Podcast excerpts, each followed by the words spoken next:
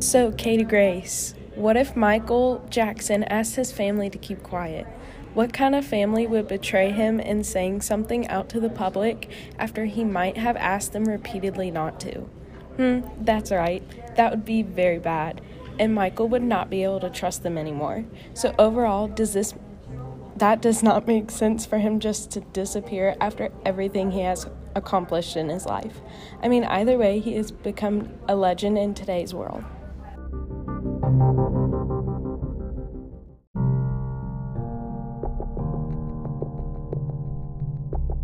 My theory is about how Michael Jackson was murdered, and there is proof of my theory. Michael Jackson always practiced his performances that he was going to do in his big shows. For starters, Michael Jackson was doing a commercial for Pepsi. While someone was doing his hair, that person set his hair on fire that left his face burning and his head. It required surgery. But after the surgery, Michael reportedly suffered from painkiller addiction because of how much damage he suffered from the burn, which will lead to Michael hiring a doctor so the doctor could give Michael medicine every day. The doctor's name was Conrad Murray. Conrad Murray would give medicine to Michael every night before going to bed because Michael also suffered from insomnia. But one night, Michael came home from a long night and just wanted to go to sleep. Conrad Murray gave him his medicine. According to a website, the doctor put the drug in Michael at 10:40 p.m., but Connor had to go to the bathroom and 2 minutes later Connor came back to Michael's room and Michael Jackson was not breathing. The doctor called for one of Michael's bodyguards and asked the bodyguard to make clear of IV bags, bottles, etc. before calling 911. He also called 911 almost an hour and a half later after he wasn't breathing, which in that time period he could have gotten rid of evidence. In an autopsy report was reported a day after Michael Jackson's death said that he died from a combination of drugs. That doctor fed him all these drugs and should have known that would lead to his death since he's clearly a doctor. Murray should have cared about Michael's health than caring about what Michael wants. That is, if he didn't want to murder Michael Jackson, which will lead to Murray wanting Michael dead and the doctor being the murderer.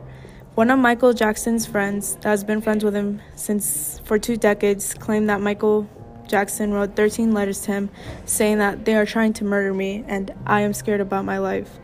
More evidence that someone that was close to Michael Jackson said that Michael was scared that he was going to get killed, and he fortunately was.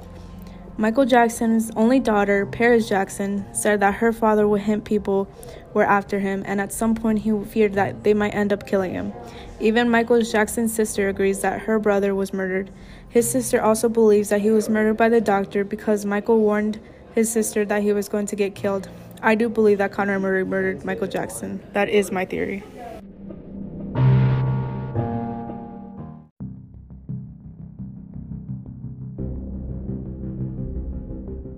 Now, my theory is that Michael Jackson overdosed on a medication called Pro- Propofol. You want to know why I believe this? Well, stay tuned to hear what I have to say about it. He is dead, and there is absolutely no way he is still alive, and no one has seen him since then. He for sure would have come out of hiding after how many years? Yes, that's right, 12 years. That is a long time that absolutely no one has seen him since 2009. So, therefore, for he is for sure dead. In this website, it says repeatedly he said that he had multiple times a day would beg for a sleeping pill, which to me sounds like he got addicted to pills and has seen, has been struggling with it for years.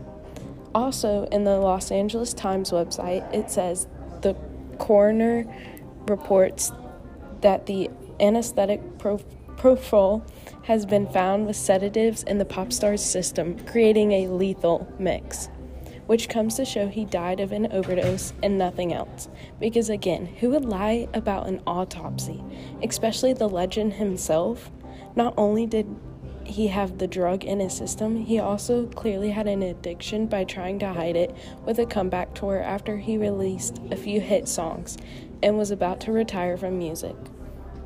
Michael Jackson did over- drug overdose because the facts show that he's was highly addicted to this drug and how the drug can be extremely dangerous when not put into the correct hands, which is what happened with Jackson.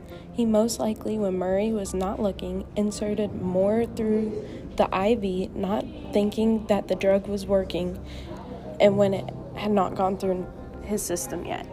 The doctor tried getting him off the drug that helped him sleep before he was found dead in his room. It re- implicates he was on drugs when people said he drug overdosed, which is true because he was complaining about not being able to sleep that much and how he needed more sleep than anything. And the doctor left him unattended for a short but long amount of time. That leaves the perfect time for Michael to insert more of the drug into his system before the doctor got back into the room, which would kill him because it's not very safe drug to be using by himself.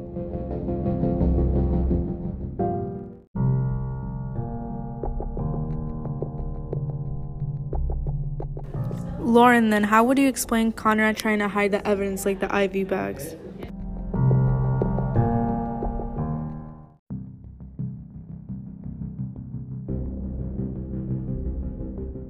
Well, Adamari, he didn't want to let it look like he did the deed of trying to murder him. So he wasn't hiding the IV or bottles. He was simply placing it in a different spot so it wouldn't be in the way of the police getting to Michael.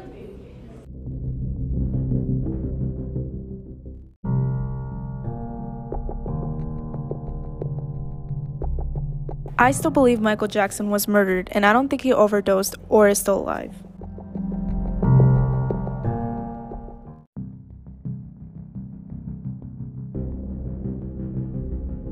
Well, I still believe that Michael Jackson overdosed. However, Adamari, you made some good points in your evidence.